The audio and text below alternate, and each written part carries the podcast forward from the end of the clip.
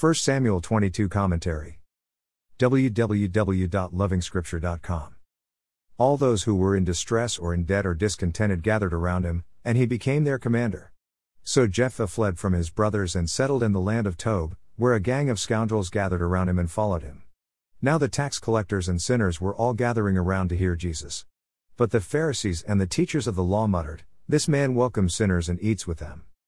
The call still remains Come to me, all you who are weary and burdened, and I will give you rest. Being in distress, or in debt, or discontented, or a scoundrel, or a sinner, doesn't it all means one is useless?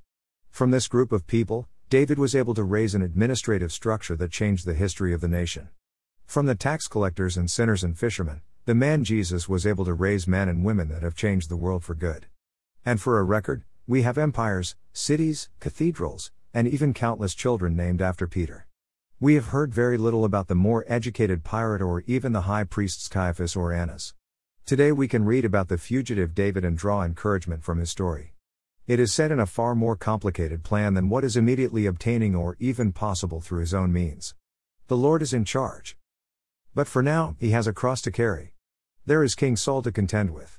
And for his part, Saul is an interesting story by himself. There is absolutely no reason why he is hunting David. The reasons he gives here are all fabrications by his imaginations. Yes, Jonathan has made a covenant with David, but it is for friendship. He shouldn't be concerned. Jonathan hasn't incited David against Saul. David is not lying in wait for Saul. It should interest the reader that there are many times when we have gone to bed with swollen hearts about non existent matters. In order to sustain sin and all its relatives, bitterness, anger, worry, and fear, among others, the evil one operates a huge factory of lies. You can easily tell that Saul is misinformed. This leads to more sin. The priests Ahimelech and others are murdered because of misinformation and unchecked anger. Again, this is for our instruction. It is terrible to sin against the innocent in this way. Doeg the Edomite is again mentioned. In Psalm 52, Doeg is described as one who seeks to grow strong by destroying others. Here is another important point for the saint you don't have to sink another's boat in order to float your own. The Lord provides enough water to float both. The thought that I only succeed by destroying those around me is Saul's problem. It is Doeg's problem. It is sinful and the Lord hates it. To the hunted like David, it is the song he sings, Psalm 52, that should help us pull through. This psalm is probably written immediately after the events in this chapter.